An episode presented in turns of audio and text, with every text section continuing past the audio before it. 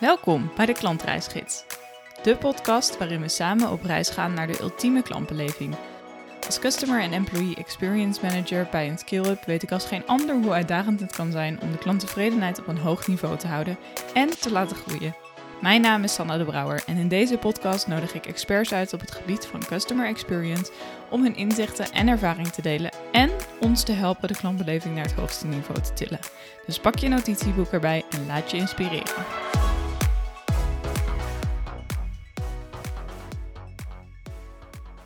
Welkom, Harold, in mijn dankjewel. podcast. Welkom bij ons eh, bij Essence. Ja, dankjewel.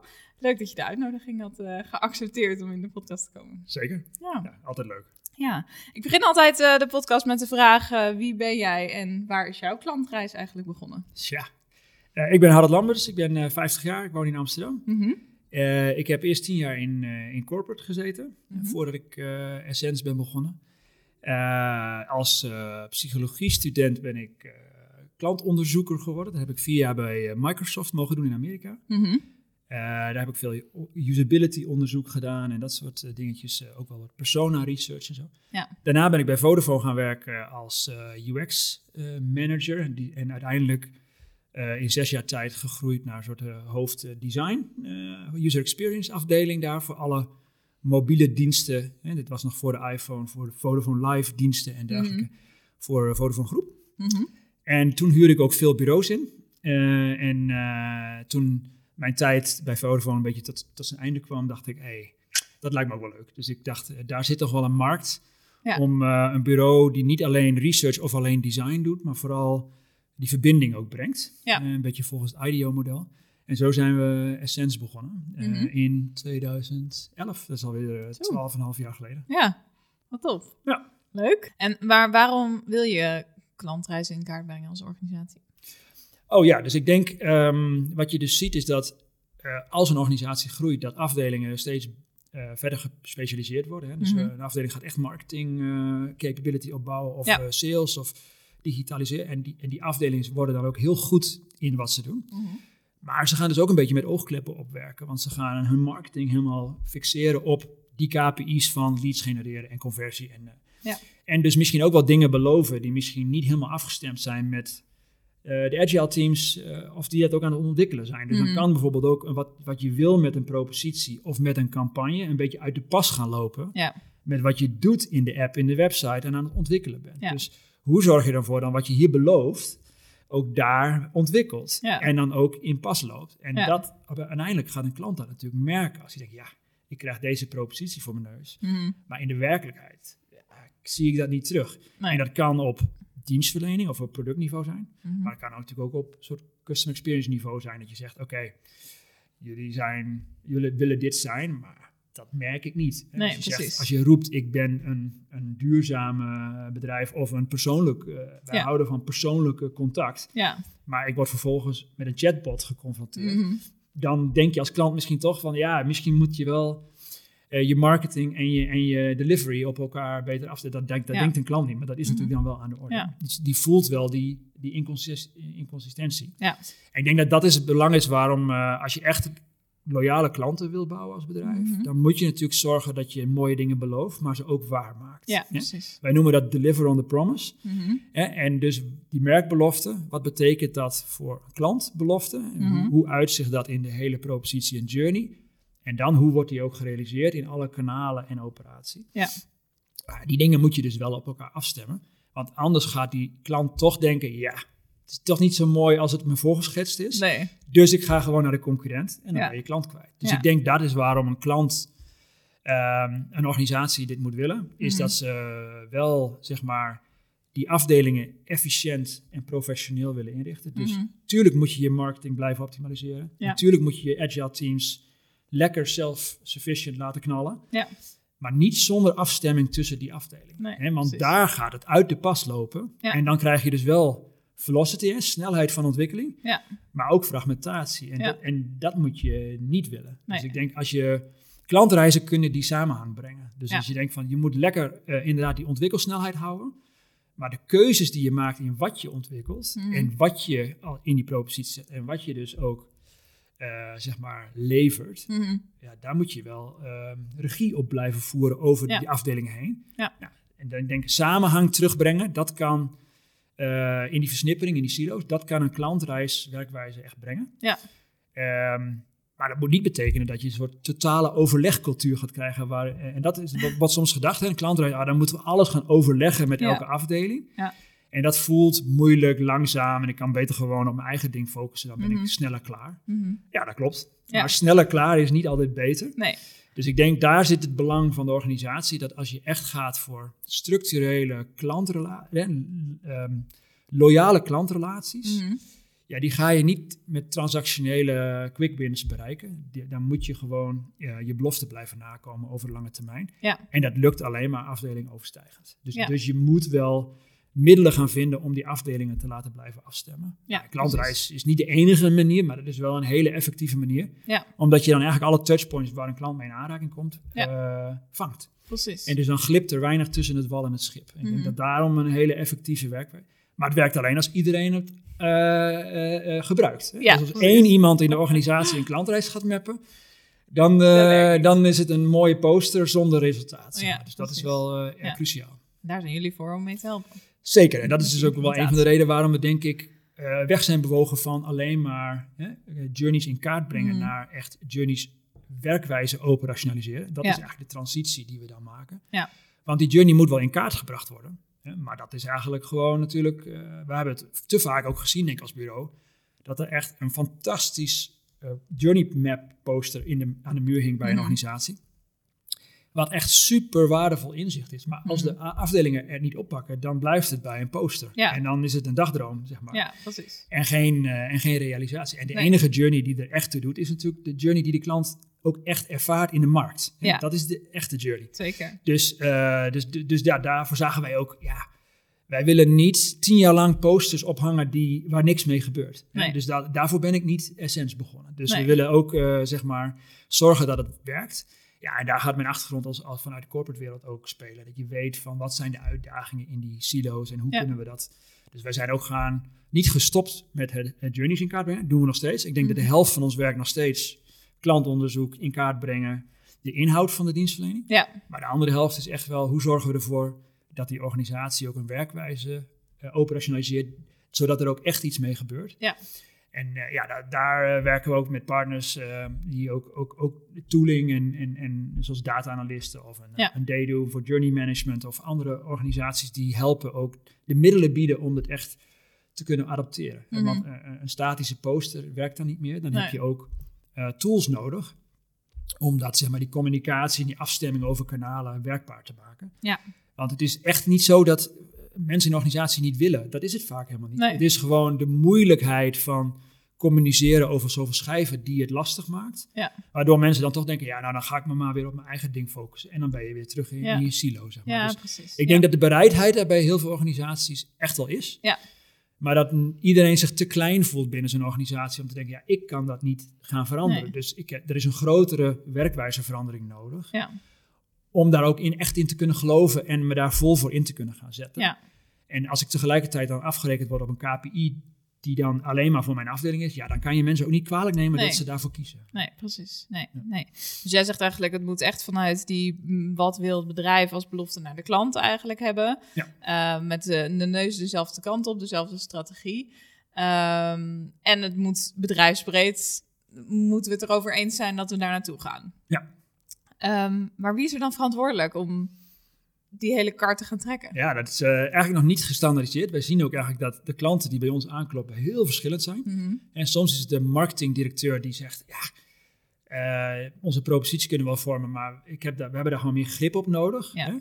Hè? Soms is het eh, hoofd digital die allemaal product owners aan het werk heeft en, en denkt, ja, we moeten meer regie hebben. Hè? Ja. Zeg maar, we- anders doen we, is het te versnippen.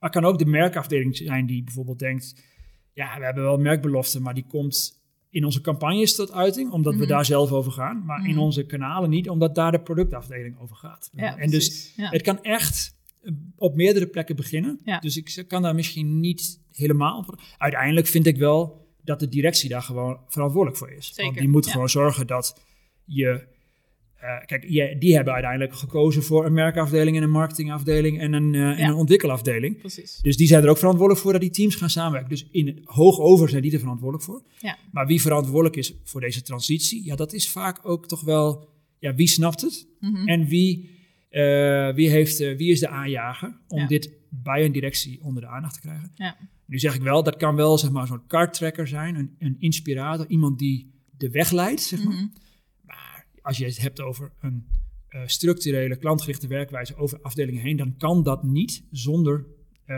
managementteam Nee. support. Nee. Want dat is geen, ehm, ja, dit is niet iets wat in één afdeling zit. Dus, Nee. het, dus het gaat over afde- afdelingen heen. Mhm. Ja, dan is het gewoon, ik zal het geen transformatie noemen, maar het is wel een soort transitie, een verandering Ja. in de werkwijze. Absoluut, ja. Ehm, ja, want de organisaties hoeven wat mij betreft niet te reorganiseren. Maar Nee. er moet wel een verandering in de werkwijze tussen die afdelingen plaatsvinden. Ja. Dat kan je niet, dat gaat nooit lukken als daar niet eh, vanaf de top support voor is. Nee. En want dan gaat altijd in één afdeling zeggen, ja, maar wij worden hierop afgerekend. Dus eh, Ja, ik geloof er wel in, maar eh, zolang ik geen support heb, doe ik er niet aan mee. Ja, nee, dat is precies. Ja. volstrekt logisch. Ja. Ja, absoluut. Ja. Enorm herkenbaar, want wij, wij zijn nu steeds groter aan het worden, zeg maar. Je merkt Ja. echt enorm dat je in die silo's eigenlijk terechtkomt, zoals jij ook schetst. Ja. En dat eh, de development team zit nu ook een UX-boek te lezen, inderdaad. Ja. Dat, je, dat je zoiets hebt van, oh ja, en vanuit klantenservice hebben we meer support nodig van accountmanagement. Dus eh, het groeit enorm ook inderdaad binnen Het is niet voor niks hè, dat ook een Steve Jobs eh, voor een iPhone een heel klein team heeft samengesteld. Mhm. En hij- Nee. Hij dacht, het gaat met een groot team niet lukken. Het klinkt een paradox, Ja, maar het is focus en, eh, en afstemming, zeg maar. En dus ja, hoe groter je als organisatie wordt, hoe moeilijker dat wordt. Dus, Ja. dus, en dan bij een kleinere organisatie als een start-up, dan kan je gewoon vertrouwen nog op eh, dat er bij de lunchtafel eh, wordt afgestemd. Maar met 10.000 werknemers gaat het natuurlijk niet meer werken. Dus Nee. heb je echt, zeg maar, een soort echte werkvormen nodig en tooling om dat te kunnen faciliteren. Want normale, met die omvang is communicatie gewoon on- niet te doen als daar geen, eh, geen rigide structuur eh, in aangebracht is. Nee, ja, ja. Oké, interessant. We zijn inmiddels al eh, bijna helemaal Ja. in het gesprek, terwijl ik eigenlijk ook nog stellingen heb opgeschreven. Ja, leuk.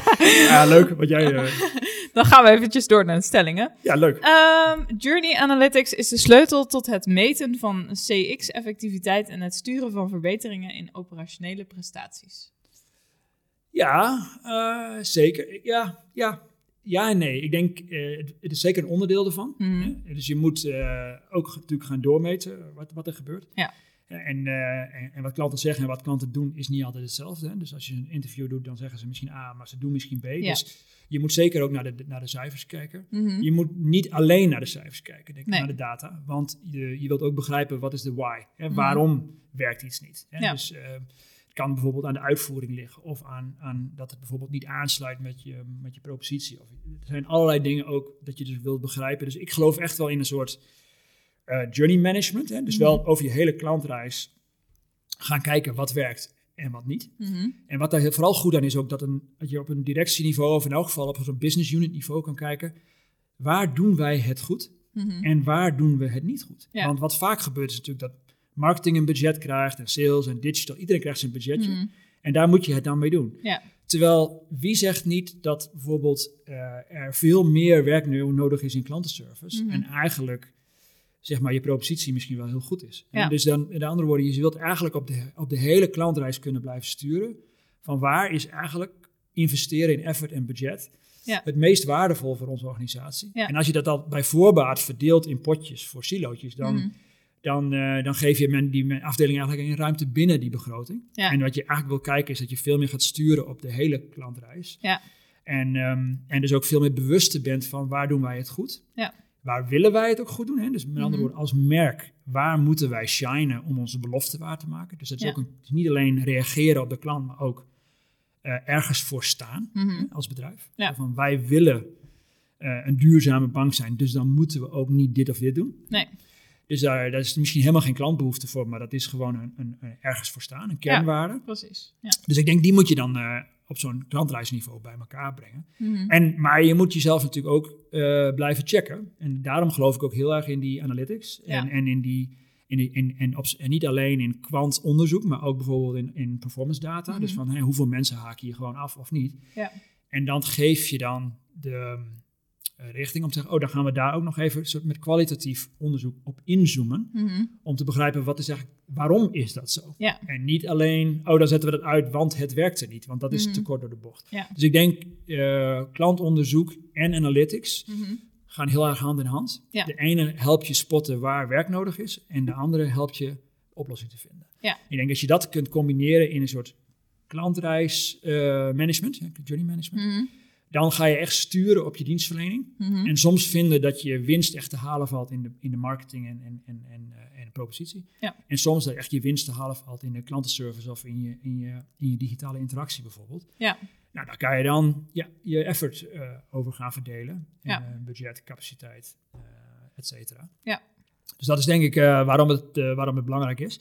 En dat is op de journey niveau. Mhm. Wat ik ook heel belangrijk vind, is de verticale as. Dus hè, Mhm. je moet natuurlijk over je kanalen heen afstemmen. Ja. Maar ook, wat ik heel veel zie, is dat er heel veel op CX wordt gestuurd. Hè? Mhm. En dan alleen op NPS wordt gemeten. Ja. En dat is echt ook, dat werkt gewoon niet. Hè? Nee. Dus eh, een NPS eh, is niks mis mee. Hè? Mhm. Maar je moet het inzetten voor de juiste doeleinden. En Ja. Dus met andere woorden, wat heel veel gebeurt is dat op merkniveau, op klantreisniveau, op kanaalniveau en op, op klantenservice niveau bijvoorbeeld.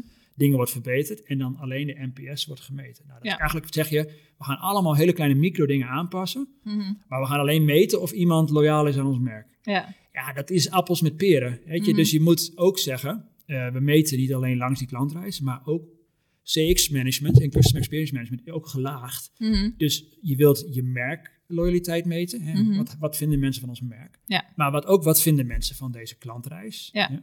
Maar ook wat vinden mensen van die interactie op die website? Mhm. Nou, dat laatste ga je echt niet meten met een NPS. Dus Nee. je moet ook zeggen, eh, we moeten ook per laag eh, verschillende metrics gebruiken. Ja. Dus dat, dat je NPS meet om te, merken, eh, te meten, blijven meten wat het sentiment over jouw merk is in de markt, moet je gewoon blijven doen. Ja. Maar je moet het ook afpellen naar Ja. de verschillende afdelingen. Ja. Zodat je ook een eerlijke metric zeg maar, voor die afdelingen geeft, die ook echt iets zeggen over het werk wat je daar doet. Want ja, anders, eh, ik heb het wel eens met Schiphol over gehad, van ah, je doet honderdduizend verbeteringen, maar als het op die dag sneeuwt, is de NPS laag. Ja, Dus, ja, dus, Ja. dus met andere woorden, je meet niet altijd wat je denkt Ja. te meten. Zeg maar. Nee, precies. Nee, dus als jij een app, de tevredenheid over de app wil meten, dan meet je eigenlijk, zou jij adviseren om niet de NPS te meten? Dat mag je wel doen, maar niet op dat, op, over die interactie. Dus Nee. ik denk eh, dat je daar gewoon eh, een customer effort score of een usability score of eh conversiescores kunt gaan Ja. kijken. Ja. En dat je parallel ook een NPS meet bij klanten, prima. En daarvoor, ja, wij, wij helpen organisaties daarbij dan ook wel om een soort measurement framework, een meetframe, meethuis in te richten. Ja.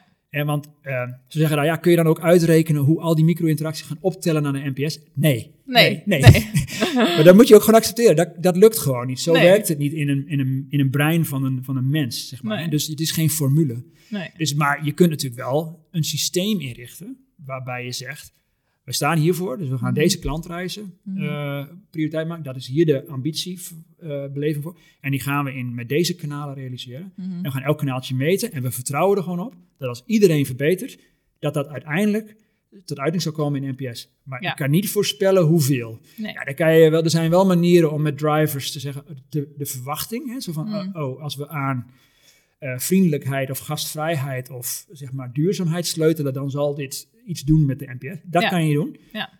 Maar je kan niet een rekensommetje van maken. zeg maar. Nee, Dus ik denk ook, dat laat nog weer zien, je hebt een grote integrale samenwerking nodig. Ja. Die zegt verticaal, hoe vertaalt een, een merkambitie zich in klantreizen en kanalen, met een Mhm. kanaalstrategie en een operatie. En horizontaal, hoe ga je van marketing tot en met customer support zorgen dat die klantreis een, een, een functioneel goede beleving is. Ja. En zo ga je functioneel leveren wat je zegt Mhm. en emotioneel connecten met die klant. En dan Ja. heb je en loyaliteit en klanttevredenheid gevangen. Ja. En dat is wel de manier natuurlijk om, om, ja, om succes, te, om succes te hebben met je klant. Ja, zeker. Ja, mooi.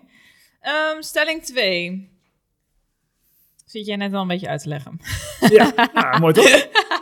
Het effectief verbinden van de merkbelofte met de volledige customer journey is de sleutel tot het creëren van consistente merkervaringen over 100%. alle kanalen. Ja, wat je dus, ik kan nog wel iets aan toevoegen, want wat je daar vaak ziet is dat die merkbeloftes veel te vaag zijn. Ja, En dus, eh, ja, wij willen de leider zijn in deze sector. Of zo. Ja, dat Ja. zegt niks. Weet Nee. je, dat wil iedereen. Ja. Weet je, dat is als uh, voetbalclub zeggen we willen kampioen worden. Dat wil iedereen. Ja. Nee, maar dus, dus ehm, eh, ik denk dat je echt ergens voor moet staan. Mhm. En er zijn echt merken te vinden die dat, die dat doen. Hè. En neem een Patagonia of zo, die echt ergens voor staan. Ja. En in elke uiting, campagne-uiting, eh, productlevering, komt Ja. dat tot uiting. Dus dan klanten geloven dan echt dat merk en gaan zich emotioneel verbinden aan dat merk. En zelfs bij een beter product gaan ze nog niet overstappen. Hè? Nee. Omdat ze gewoon, het is bijna een soort relatie, een vriendschap. Weet je? Mhm. Ik, ben, ik geloof, ik ben loyaal aan jou. Zeg maar. en, dat, en dat is niet de enige manier. Hè? Je kunt natuurlijk ook onderscheidend zijn op productniveau. Mhm. Denk aan ASML of zo, die hebben gewoon echt bijna geen competitie. Dus die kunnen ze daar heel erg Ja. natuurlijk eh, van profiteren. Ja. Op klantreisniveau, hè, dat de e-commerce partijen proberen natuurlijk echt op de zeg maar, zo'n perfecte klantreis te hebben. Mhm. Ja, maar dan wordt het op een gegeven moment ook al moeilijk om je te onderscheiden. En dan Ja. kan je dus ook nog echt op emotioneel niveau gaan onderscheiden. Van ja, eh, hou je van dit merk? Mhm. Dus, eh, en, Ja. en, ehm, en, en wil je je daarmee identificeren? Zeg Mhm. maar? Dus dat kan met humor, dat kan met duurzaamheid, dat kan met een belofte, dat kan met verschillende dingen. Ja. Met fantastische gelikte producten of zo. Het is maar net natuurlijk waar je ervan houdt als klant. Maar. Ik denk wel dat je over die, over die eh, hè, productonderscheidendheid, eh, dienstverleningsonderscheidendheid of, of zeg maar merkconnectie Ja. zijn wel alle drie aspecten waar je eh, loyale klantrelaties mee kunt bouwen. En die Ja. laatste twee, ja, kijk, productonderscheidenheid kunnen wij natuurlijk niet echt mee helpen, Nee. maar die laatste twee zeker. Ja, precies. Ja. En die zijn vaak te vaag. Dus wat wij zeggen ook vaak, maak die concreter. En dus Mhm. bijvoorbeeld, je kunt zeggen van, wij staan eh, hiervoor. Mhm. Eh, ehm, eh, wij willen een duurzame bank zijn of we willen een, eh, een toegankelijke verzekeraar zijn. Of zo. Ja, leuk, maar dat Ja. is te vaag. Het moet iets Ja, specifieker. Wat betekent dat dan Ja. in een klantreis? Hoe Ja. zie je dat dan terugkomen? En Ja. dan ga je echt zien, oké, nu Ja. geef ik mijn team, die aan die journey werkt, aan die propositie werkt, een handvat om die merkbelofte ook echt tot uiting te brengen. Ja. En want anders zit daar zo'n abstract eh, gat tussen, Mhm. dat je eigenlijk daar alles nog mee kan. Ja. En dat je dan, dan is de kans dat dat echt nog tot in elke interactie tot uiting komt, natuurlijk eigenlijk al tot bijna nul gereduceerd. Ja, precies. Ja. ja. Stelling 3. AI zal de toekomst van Customer Journey Management ingrijpend veranderen en verbeteren.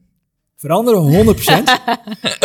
Eh, verbeteren ook, als je het goed inzet. Ja. Dus eh, kijk, veranderen 100%. Dus Ja. wij, zijn, we zien nu tools en wij, zijn, wij werken veel met, eh met Daydo voor journey management. En we zien nu al dat zij bijvoorbeeld in plaats van waar wij vijf jaar geleden eh, een week bezig waren om die hele journey te mappen, dat dat, als je dat goed, goede input natuurlijk, hè, want Mhm. garbage in, garbage out, dus er moet goede input in. Ja.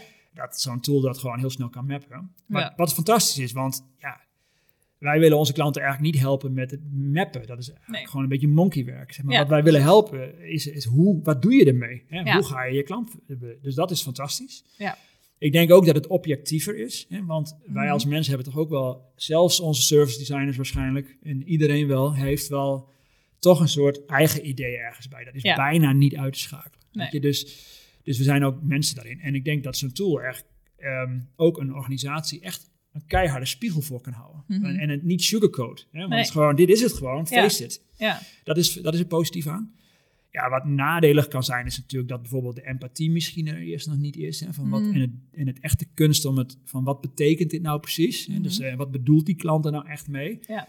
Dus daar zit de echte menselijke kant eh, nog achter. Ja. Nou, we zien ook interview, klantinterview tools eh, die nu met AI gaan werken. Zoals Ja. ja. een start-up heet Tellet, waar we ook nu mee, mee, mee aan het experimenteren zijn. Die gewoon die, die klantonderzoek veel sneller kan doen. Mhm. Waardoor het ook veel makkelijker kan worden. Dat is ook met AI, zeg maar, werkt dat. Ja. En ik denk ook de analyse van die uit zowel journey als klantonderzoek Ja. kan AI eigenlijk al heel snel 100 respondenten natuurlijk even samenvatten. Ja. Ja, dat kan in 10 minuten. Waar wij Ja. hier zouden we natuurlijk. Dus met andere woorden, ik zie het als een kans voor ons ook om veel meer waarde te leveren naar onze klanten. Ja. Over het, wat we net zeiden, wat doe je daarmee in die integrale werkwijze Ja. over die afdeling? En minder tijd en budget dus kwijt zijn aan dat, aan dat eh, foundational work. Want Ja, dat is echt. Ja. Dan heb je al heel veel geld uitgegeven en dan heb je eigenlijk alleen nog maar de inzichten. Ja. En dan het moeilijke, hè, dus de echte verandering in de Ja, werkwijze precies. daar, zouden we, daar willen wij onze aandacht aan besteden. En dat is natuurlijk in eerste instantie nog,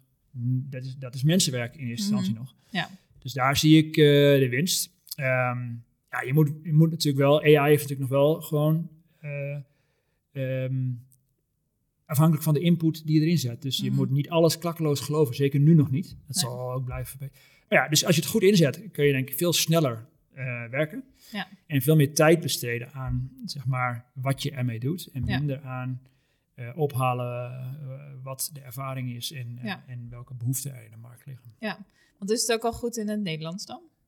Ja, dat denk ik wel. Ja? Ja, ik denk.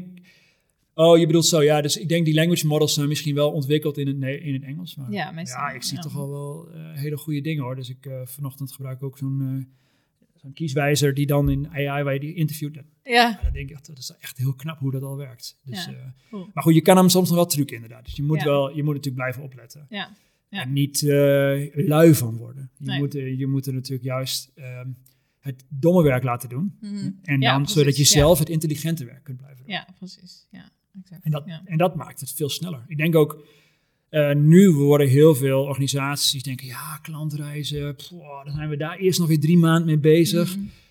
Ah, we weten toch wel dat dit, laten we dit maar gewoon doen. Ja. Daar gaat natuurlijk heel veel fout. Ja. En ook wel eens goed natuurlijk. Maar.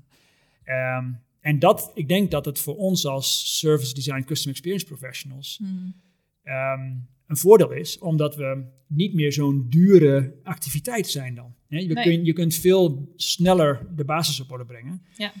Maar je moet het natuurlijk wel blijven checken. En niet Ja. gewoon, eh, het is natuurlijk nog in een soort experimentele tool die al heel veel potentie laat zien, maar nog niet foutloos is. Nee, en ja, ja, je, moet, je moet je wel eh, goed inzetten. Mhm, Ja.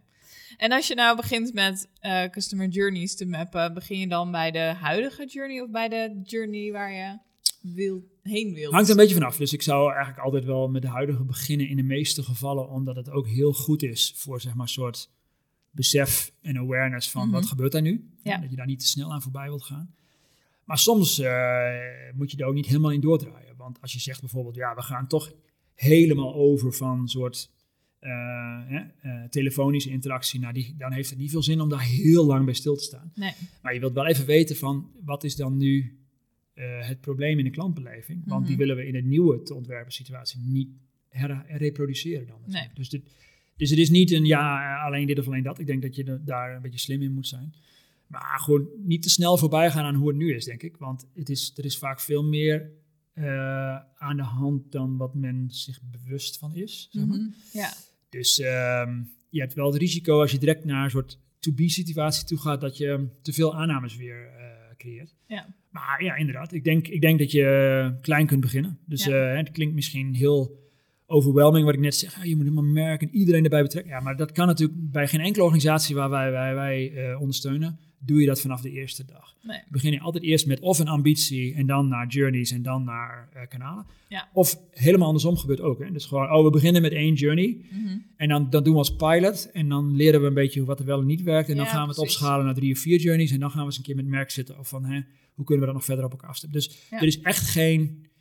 ehm sing, eh, eh, dus niet echt, er is echt wel meer dan één weg naar Rome, zeg maar, op dat vlak.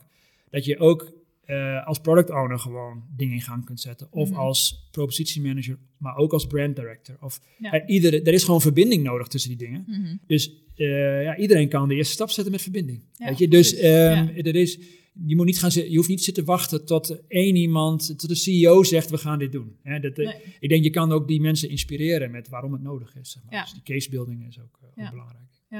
Hoeveel klantreizen heeft een gemiddelde organisatie? Oeh. Ah, ja, nou, dus ik denk die gelaagdheid die ik net noemde is dus heel Mhm. belangrijk. Dus Ja. met andere woorden, ehm, je hebt één merkbelofte als het goed is. En dan heb je waarschijnlijk een aantal customer life cycles. Hè? Dus met andere woorden, ehm, je hebt eh, als een bank heeft bijvoorbeeld een particuliere klanten, maar ook zakelijke klanten en misschien private banking. Dus Mhm. en dan heb je misschien eh, een soort drie of vier business units. Mhm. Die hebben allemaal zeg maar, wel echt een soort customer life cycle. Hè? Ja. En dan daaronder heb je misschien meerdere diensten. Dus bijvoorbeeld bij particulieren heb je internetbankieren, maar ook eh, hypotheken. Zeg maar. Ja. Die hebben misschien dan allemaal hun eigen journeys, zeg maar. Mhm.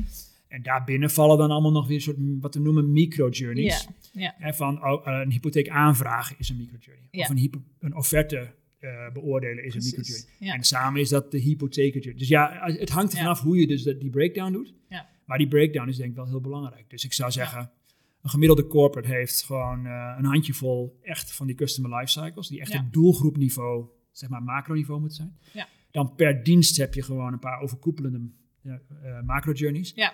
En dan die vertakt zich helemaal naar allerlei micro journeys of user flows of hoe je het dan wil noemen. Zo ga je dus van ook van merk naar propositie, naar kanaal, naar operatie. Ja. En dan vertakt die natuurlijk van één grote lifecycle naar honderden microprocesjes, zeg maar. Ja, als Ja. je dat een journey noemt, dan zijn het er heel veel. Ja. Als je dat geen journey noemt, maar een proces, dan zijn het er minder. Ja, precies. Maar het is, allemaal één, het is eigenlijk allemaal één pot nat natuurlijk. Ja, het zijn allemaal kleine eh, klantreisjes. Ja. Eh, soms binnen één scherm te vangen en, en een lifecycle kan tien jaar duren, bij wijze van. Dus het gaat er gewoon om dat je die klantbeleving horizontaal bekijkt Mhm. en niet, eh, en niet in silootjes. En dat Nee. kan echt een procesje van een dag zijn. Hè? Ik bestel iets bij eh, Coolblue of Bol.com en ik heb het de volgende dag. Mhm. Ja. Maar het kan ook een hypotheekaanvraag zijn die drie maanden duurt. Of het kan eh, een energiecontract zijn wat ik 19 jaar heb, bij Ja. wijze van spreken. Dus alles is een, heeft een tijdslijn. Precies, ja. ja. ja. En wat doet het met medewerkers als, als we alle klantreizen in kaart brengen? Nou, ik hoop eh, meer eh, wederzijds begrip tussen afdelingen. Mhm. Van waarom eh, doen zij wat dit en wij dat? En, en hoe komt het samen? Dus ook een medewerker ziet dan, oh ja, dit is dus mijn rol binnen die hele klantreis. Ja. In plaats van dat je als een soort met oogkleppen op een, een, een bepaald dingetje zit te doen, Mhm. snap je ook van, oké, ja, zo draag ik bij aan die hele klantreis. Ja, En ook het besef van, oh ja, maar als dit, als iedereen bij klantenservice zegt van, ja, maar dat is niet wat, ik, wat mij verkocht is. Mhm. Dat je dan toch een keer met marketing moet gaan praten van, wat is er eigenlijk beloofd bij de, bij, bij de verkoop. Zeg. ja. Dus ja, die eh, dialoog wil je stimuleren natuurlijk. Mhm. Dat er een soort samengewerkt wordt meer. Ja. In plaats van ieder doet zijn eh, functioneel dingetje. Ja. En ik denk ook eh, dat het motiveert. Dat je Mhm. denkt, oh ja, ik ben, ik, ik, je, je bent bewuster van welke waarde je eigenlijk aan klanten levert. In Ja. plaats van dat je gewoon in, in, in binnen de muren van je organisatie bezig bent. Ja. Krijg je meer mee welke waarde je levert, zeg maar. Mhm. Maar wat het ook helpt, is dat je dus, eh, wat je veel ziet, is nu dat meerdere organisaties zich ook op zo de employee experience gaan focussen. Van, Ja, dus de mensen in de operatie, eh klantenservice is een goed voorbeeld ook. Welke tools werken die mensen? Kunnen die, zijn die eigenlijk ook enabled om Mhm. die klant goed te bedienen? Ja, Want als die gefrustreerd zijn omdat ze iets niet mogen zeggen of niet kunnen of de tools niet hebben, ja. ja, dan gaan die ook minder ge- eh, natuurlijk geïnspireerd die klant bedienen, zeg Mhm. maar. Dus daarom, eh, en er wordt wel gezegd EX is CX, nou, dat zie ik niet helemaal zo, maar ik snap wel het punt, dat je dus zegt van eh, een, een, een, je werknemers goed in staat stellen om, om die klant te bedienen, gaat natuurlijk alleen maar helpen. Ja. En dus niet alleen maar geld gooien in die website en, en dan bezuinigen op de tools voor je ja, werknemers, precies. is vrij korte termijn Ja. en is niet eh, heel slim, denk ik. Nee, nee, precies. Nee. En eh, de employee journey, loopt die dan door de customer journeys? Of? Nou ja, dus je hebt, dat is een hele goede. Eh we zien eigenlijk employee experience als twee dingetjes. Hè. Dus één is, wat ik net zei, hè, de mensen die in de operatie zitten. Mhm. En dat zijn eigenlijk de mensen die echt klantcontact hebben. Ja. Die zijn eigenlijk onderdeel van de journey. Die zijn eigenlijk, ja, dat klinkt lullig, maar een kanaal. Mhm. hè. Eh, Ja. Zo mag je mensen natuurlijk eigenlijk niet noemen, maar dat is dan zo. Hè? Ja. Bent een klantinteractie. En dan heb je natuurlijk nog de mensen die gewoon helemaal niet eh, verbonden zijn met de klant. Dus bijvoorbeeld... eh, Nee. of, of je zit in de finance of je, je maakt, je hebt zelf geen klantinteractie. Nee. Ja, dan ben je echt natuurlijk een soort, maar je bent wel een employee. En Ja. je bent wel, je levert wel indirect ergens waarde die uiteindelijk bij de klant terechtkomt. Ja. En eh, dus dat zien wij meer als de, zeg maar, de employee journey van hoe zorg ik ervoor dat ik als werknemer tevreden ben om bij deze organisatie te werken. Mhm. Ehm, en de mensen die in de operatie zitten, dat is nog een tweede aspect, is ben ik in staat gesteld om die klant ook goed te bedienen. Mhm. Nou, het laatste noemen we echt customer operations, dus eh, de, de klantoperatie journey. Hè? Dus met andere woorden, kan ik mijn werk goed doen om die klant goed te bedienen? Of je noemt echt zo de employee journey. En dan ben je, dat is echt de journey van het employee zijn. Ja. Dus met andere woorden, geloof ik in deze club? Eh, ben ik goed geonboard? Ja. Krijg ik groeikansen? Dat, dat, we noemen dat ook wel eens de HR journey. Hè? Dus Ja. met andere woorden, ben je gewoon een loyale employee? Ja. En dat staat soms los van het werk, maar natuurlijk heel vaak ook niet. Want Nee. uiteindelijk blijf je ook bij een organisatie omdat ja, je manager eh, goed mee kan vinden of de collega's. Ja. Eh, dat je eh, voldoening haalt uit je werk, Mhm. wat heel vaak met de klant te maken heeft natuurlijk ook. Ja. En, eh, en ook groeikansen en carrièrekansen Ja. ontwikkelt. Nou, dus dat, dat, die employee journey staat denk ik wel een beetje los van de customer journey. Hè, Mhm. want die kan je, maar niet helemaal. Nee. Dus eh, die voldoening die heeft natuurlijk wel ermee te maken. En, die, en, die, en, die, en die klantoperatie journey, dat is natuurlijk echt met welke tools en middelen en informatie kan ik die klant bedienen. Ja. En die koppelen we wel echt aan de klantreis. Hè, Ja, Want precies, daar ja. eh, ga je echt zeggen van oké, de meer, hoe meer wij de klant, de employees die in de operatie zitten in staat stellen om Mhm, die klant goed te bedienen, mhm. gaat ook minder fouten opleveren. Meer, dat enthousiasme gaat ook o- uitstralen natuurlijk Ja. op je merk. Ja.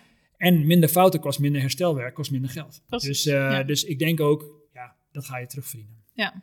En mensen gaan niet weg. Eh, dus nieuwe mensen weer hiren en opleiden. Ja, iedereen weet denk ik wel hoeveel geld dat kost. Zeker, ja, absoluut. Ja. Maar hoe stel je dan, want dan heb je dus eigenlijk zo'n klant, eh, hoe noem je dat? Productie journey eigenlijk alleen voor de klantservice. Nee, nee, nee, nee voor, echt voor de Voor elke klantoperatie. afdeling. Dus dat is niet klantservice. Nee, dus dat is oké, eigenlijk voor de. Dus klantoperatie. ook in marketing hebben mensen Ja. interactie met de klant. Of Ja. in sales. Ja. Of in digital. Alleen dan niet mm, met, met je stem, maar in, zeg maar, in een interface die Ja, je ontwerpt. Ja. Dus iedereen die zeg maar aan klantinteractie werkt. Ja. Dus de, de, echt de, de, de boodschap in een newsletter of, eh, of, een, eh, of een mailing. Mhm. De, de interface die een UX-designer werkt op een app. Of de, de, wat iemand zegt in, aan de telefoon in klantservice. allemaal klantoperatie. Ja, precies. En dat zijn natuurlijk allemaal keuzes die daar gemaakt worden. Ja. Langs de hele klantreis van marketing tot klantenservice. Dus dat noemen we Ja, klantoperatie. En daar zijn tools voor Ja. natuurlijk. En eh, marketing heeft tools ervoor, CRM of iets dergelijks. Eh, de, ehm, de mensen die aan digital werken, die hebben natuurlijk UX-stories. en, en, en, en de Ja. klantenservice, die hebben waarschijnlijk hun scripts. En, en bepaalde regels voor wat ze mogen Ja. doen en Ja. wat ze niet mogen oplossen. Ja, precies. Ja. En denk op al die vlakken kan je eh, mensen de middelen geven om, Ja. en dat gaat een klant natuurlijk uiteindelijk merken. Ja, dan moet je zelf een trade-off maken wa- wat je wel ook oké vindt en wat niet natuurlijk. Ja. Ja, En dat tof. komt uiteindelijk terug aan wie wil je zijn als bedrijf. En dat, en, en, eh, want anders zeg je, oh, we laten iedereen gewoon en dan komt het, telt het hopelijk op. Ja, Ja, dat, is, eh, dat lijkt me niet het ambitieniveau die de meeste organisaties voor ogen hebben. Dus je, moet, je moet wel zeggen, uit, het, het- de, de, de, de, de, de ultieme is dat we zeg maar, dat je ons merk gewoon in elke interactie voelt. Ja maar, dat zou, precies. en dat de dienstverlening efficiënt en effectief geleverd wordt. Als je Ja. dat te weet combineren, Mhm. die horizontale en die verticale verbinding, ja, Ja. dan eh, dat is de holy grail, denk Mhm. ik. Dan, Ja. eh, dan gaan daar loyale klanten en zelfs fans uit ontstaan, Ja, die precies. merk echt actief gaan promoten. Ja, ja. Nou, dan ben je in een good place als, eh als ja, absoluut. Ja. En wat nou als je, wij hebben zowel klanten, dat zijn leasemaatschappijen en resellers, als bereiders. En de klantservice hebben we met name Ja. Contact met de bereiders, omdat die een laadpunt op de stoep hebben staan. Ja. Eh, en accountmanagement is verantwoordelijk voor de klanten, de echte klanten. Ja. Hoe doe je dat nou in een journey? Doe je dan een bepaalde gelaagdheid of maak je aparte journeys? Voor, je bedoelt voor, eh, Voor de verschillende doelgroep klanten eigenlijk. ah ja, ja, nee, voor doelgroepen eh, kan je dat doen. Hè? Het kan Ja. ook zijn als het dezelfde dienst is en alleen verschillende doelgroepen, dan kan je dat binnen één Ja, framework organiseren. Ja. Als, vaak is het natuurlijk zo dat verschillende doelgroepen ook een andere dienstverlening krijgen. Ja. En daarom zei ik net, per dienst heb je waarschijnlijk iemand die verantwoordelijk is voor die propositie ja en doelgroep. Wij zeggen vaak, dat is misschien goed om daar een soort journey framework voor te maken. Dus Ja. dat je daar de journeys pakt. Ja. Want dat is namelijk één klant. Ja. En het is een- klantreis. Dus, Mhm. eh, dus met andere woorden, ehm, ehm, denk bijvoorbeeld aan een Philips of zo. Als jij een eh, tandenborstel koopt, dan ben je Mhm. een consument. En, Ja. Maar dat is niet dezelfde klant die ook een röntgenapparaat koopt voor een ziekenhuis, zeg maar. Nee. Dus die kun je echt helemaal lostrekken. Toen Mhm. Op merkbeleving is die consument, is die persoon ook een consument en dan prima. Ja. Maar dat komt dat pas op merkniveau bij elkaar. Ja. Maar alles daaronder kan je helemaal splitsen. Want dan zeg je, ja, precies. oké, wij zijn een, ehm, een, eh, een, een zakelijke doelgroep met deze behoeften en deze klantreizen. Of een consument die we helemaal via online benaderen. En daar is helemaal geen account manager. Dus die Nee. kun je heel anders inrichten. Mhm. Ehm, dus dan komt het pas bij merk bij elkaar. Als je meerdere diensten voor een zakelijke klant hebt, dan zou Mhm. dat natuurlijk binnen zo'n ja nog bij precies. elkaar. Ja. Dus, dus dat moet je, en dat zeggen wij natuurlijk altijd, dat uiteindelijk is maatwerk om Ja. bij onze klanten het juiste framework of governance structuur neer te leggen van, Ja. oké, hoe gaan wij die merkbelofte dan vertalen in welke journeys? En daar moet je uiteindelijk gewoon keuzes maken. Ja, en dat precies. is ook meer dan één mogelijkheid natuurlijk. Ja. En dan moet je strategisch beslissen, oké, als we hiervoor willen staan en, en, en zo ons geld willen gaan verdienen met dit businessmodel, Mhm. en met deze merkbeleving, Ja. dan moeten we het zo gaan inrichten. Met Ja. Deze journeys zijn dan key. Deze momenten in die journeys zijn dan key. Mhm. En dan gaan we met die kanalen doen. Want Ja. we willen online zijn of we willen menselijk zijn. Dan gaan we Ja. juist wel aan de telefoon zitten. Ja. Kanaalstrategie. En dan gaan we zeggen, en dan gaan we de continu meten in de hele journey. Waar doen we het goed, waar doen we niet? Gaan we die dingen fixen? En zo een iteratief verbeterproces. En dan Ja. ga je dat, dat realiseren binnen die business unit. En een andere business unit doet dat dan hopelijk ook. Ja. Ja. En dan als al die eh, verbeteringen in al die business units en doelgroepen gaan uiteindelijk tot een betere merk, loyaliteit en beleving eh, Ja. En daar moet je als directie gewoon in geloven. Ja, precies. Ja. ja, tof. Ja, wij zijn nu bezig met de jaarplannen van 2024. Mhm. En daarin heeft iedere afdeling ook opdracht gekregen. Ga nou eens nadenken over sustainability en Ja. over customer experience. Hoe verwerk je dat nou in je jaarplan? Ja. Dus eh, wel heel erg inspirerend dat ik nu al deze informatie heb. En daarmee morgen naar het managementteam ga en ga zeggen: Dit is wat we moeten doen. Ja, en aan de andere kant op ook, hè. Je hebt ook natuurlijk bedrijven die wel dat in hun merkbelofte hebben staan, maar Mhm. gewoon niet naar handelen. Nee, Ja, dat is natuurlijk ook, dat is gewoon greenwashing. Ja, en niet alleen green, maar ook eh, Maar, alle, kleuren. Ja, Maar ehm, dat, dat ook, de, je weet, de markt wil dit horen, dus we roepen dit, maar we doen het niet. Nee. En eh, dus eh, denk ook, je mag je directie ook echt challengen op zo'n eh, merkambitie. Mhm. Van, oké, als wij zeggen we willen de meest duurzame X zijn, ja, waarom doen we dan dit niet en dit niet en dit niet? Ja, dus ik bedoel, hou ze er ook verantwoordelijk voor. Want als Ja. je iets zegt, dan moet je het ook gewoon echt waarmaken. ja. Want de klant gaat het ook merken. Als jij Mhm. op een tv-spotje de hele tijd roept, we zijn je wordt gewoon, je wordt toch afgemaakt in de, in de, in de, in de, in de social media als je dat gewoon niet doet. Ja, en dat gaat echt niet onopgemerkt. Nee. Dus ik denk ook, en, en eh, het is vaak helemaal niet, eh, ik denk dat heel veel directies het ook echt menen. Mhm. En ze menen ook echt dat ze duurzaam Ja. Maar dan wordt het gewoon moeilijk door bepaalde keuzes. En dan moet je toch op een gegeven moment kiezen tussen... gaan we onze ehm, omzet en, en, en, en financiële resultaten halen... en volgende maand is de, is de aandeelhoudersvergadering. Mhm. Dan gaan ze toch zwichten, weet je. Ja. Het is niet zo dat ze dat eh, gewoon niet meenden, die, die ambitie... Nee. maar gewoon niet ver genoeg hebben afgepeld van... Nee. oké, welke keuzes zijn we dan ook echt bereid te maken? Ja, Hè? en, eh, en daar gaat het dan net mis. En dan gaat de organisatie roepen, ja, weet je, ze, ze, ze roepen wat, maar ze menen het gewoon niet. Ja, dat, en dan heb je, dat is natuurlijk niet, niet wat je wil, want Nee. dan heb je de engagement van je, van je workforce, die gaat natuurlijk dan naar beneden. Dus Zeker. ik denk, en de, de, de, dus, eh, dus, dus ik denk heel belangrijk, maak het concreet. Mhm. Ja. Want als je zo'n abstracte ambitie hebt, die is vaak echt wel met de juiste intenties gemaakt. Maar omdat die niet concreet genoeg is, is het niet meetbaar. En dan valt hij ergens van, van ja, als je van merk naar journey naar, naar kanaal gaat, Ja. valt hij gewoon eh, weg. Ja, en, dan, eh, en dan worden het gewoon korte termijn keuzes gemaakt. Wat Ja. vaak natuurlijk goede keuzes zijn eh, Ja. en, en te verantwoorden. Ja. Maar dan krijg je wel dat ze uit de pas gaan lopen. ja, precies. Dus ik denk ook, eh, ja, die vertaling is gewoon nodig. Hè? Dus het mag niet zo zijn dat merk alleen in PowerPoint en in campagnes voorkomt. En dat en, en product en, en, en, en, en digital gewoon met het product bezig zijn. En dan niet, dat niet op elkaar afstemmen. Dat, Nee. Ja, dat ga je vroeg of na, laat ga je gewoon vastlopen als Ja. organisatie. Of je klanten lopen weg. Ja, absoluut. Ja. ja. Ehm, Harold, we zitten inmiddels aan de tijd. Leuk. Heb jij nog iets eh, waarvan je zoiets hebt van... hey, dit, dit wil ik de luisteraar nog meegeven? Nou nee, volgens mij hebben we heel veel meegegeven. Ja, absoluut. het enige wat ik mee wil geven is ehm, klein beginnen.